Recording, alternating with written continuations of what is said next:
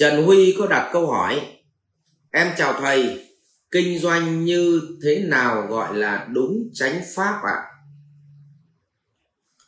Thưa thưa anh Huy Trong kinh doanh mà đúng tránh pháp à, Thì cần à, ba yếu tố ba yếu tố chính ba yếu tố chính một đó là lợi chúng sinh. Lợi chúng sinh. Lợi chúng sinh là gì? Tức là mình mang một sản phẩm, một dịch vụ đi phục vụ cho con người, cho khách hàng. Thì việc đầu tiên khách hàng của mình phải nhận được lợi ích tốt khi họ bỏ đồng tiền ra, tương ứng với đồng tiền họ bỏ ra thế nào gọi là tương ứng? Ví dụ tôi bỏ 10 đồng, tôi mua được cái áo này, nó được chất lượng như thế này, thì tôi sang chỗ bạn, tôi bỏ 10 đồng, tối thiểu tôi cũng phải mua được cái áo và chất lượng dịch vụ tương ứng với bên cung cấp này. Và tôi không phải dùng bất cứ một chiêu trò gì để thắng cái bên nó cung cấp cái áo này. Mà tôi sang tôi mua bên bạn, tôi vẫn happy và tôi sẽ ở lại với bạn. Cái đó gọi là thương hiệu. Như vậy lợi chúng sinh, thì trong lợi chúng sinh chính là lợi khách hàng. Thứ hai là lợi cho môi trường. Tức là mình mở ra một lĩnh vực kinh doanh mà mình để làm ô nhiễm môi trường thì không có được. Thứ ba là làm đúng gì ạ? À? pháp luật. Nhà nước quy định. Thứ tư làm đúng đạo đức. Như vậy, bốn cái yếu tố đầu tiên lợi chúng sinh, bao gồm lợi khách hàng, lợi cho môi trường sống, lợi cho đạo đức sống của những người xung quanh và làm đúng pháp luật nhà nước quy định. Thì cái đó gọi là lợi chúng sinh.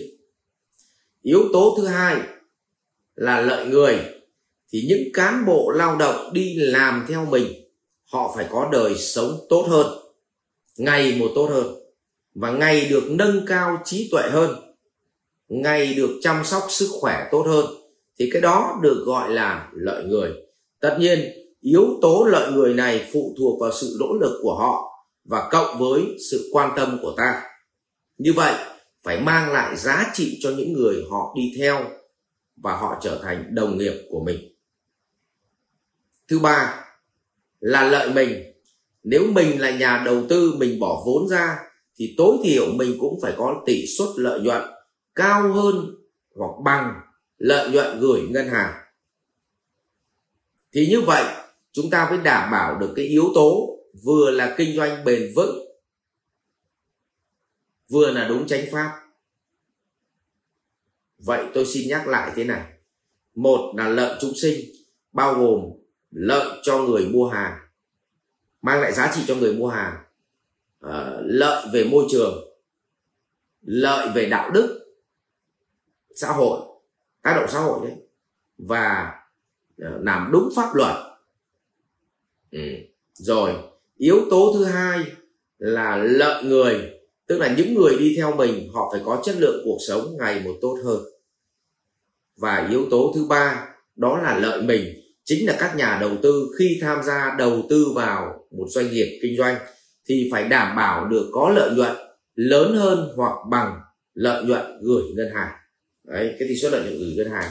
Thì nó phải đảm bảo được các cái yếu tố mà nó cân bằng lợi mình lợi người lợi chúng sinh và à, nó chuẩn hóa thì hệ thống nó mới bền vững. Rồi cảm ơn anh Trần Huy và chúc anh sẽ làm ra một hệ thống kinh doanh đúng chánh pháp. Viện Doanh nhân CEO Việt Nam cảm ơn bạn đã quan tâm theo dõi. Để biết thêm chi tiết về các chương trình huấn luyện của thầy Ngô Minh Tuấn và Học viện Doanh nhân CEO Việt Nam, xin vui lòng truy cập website ceovietnam.edu.vn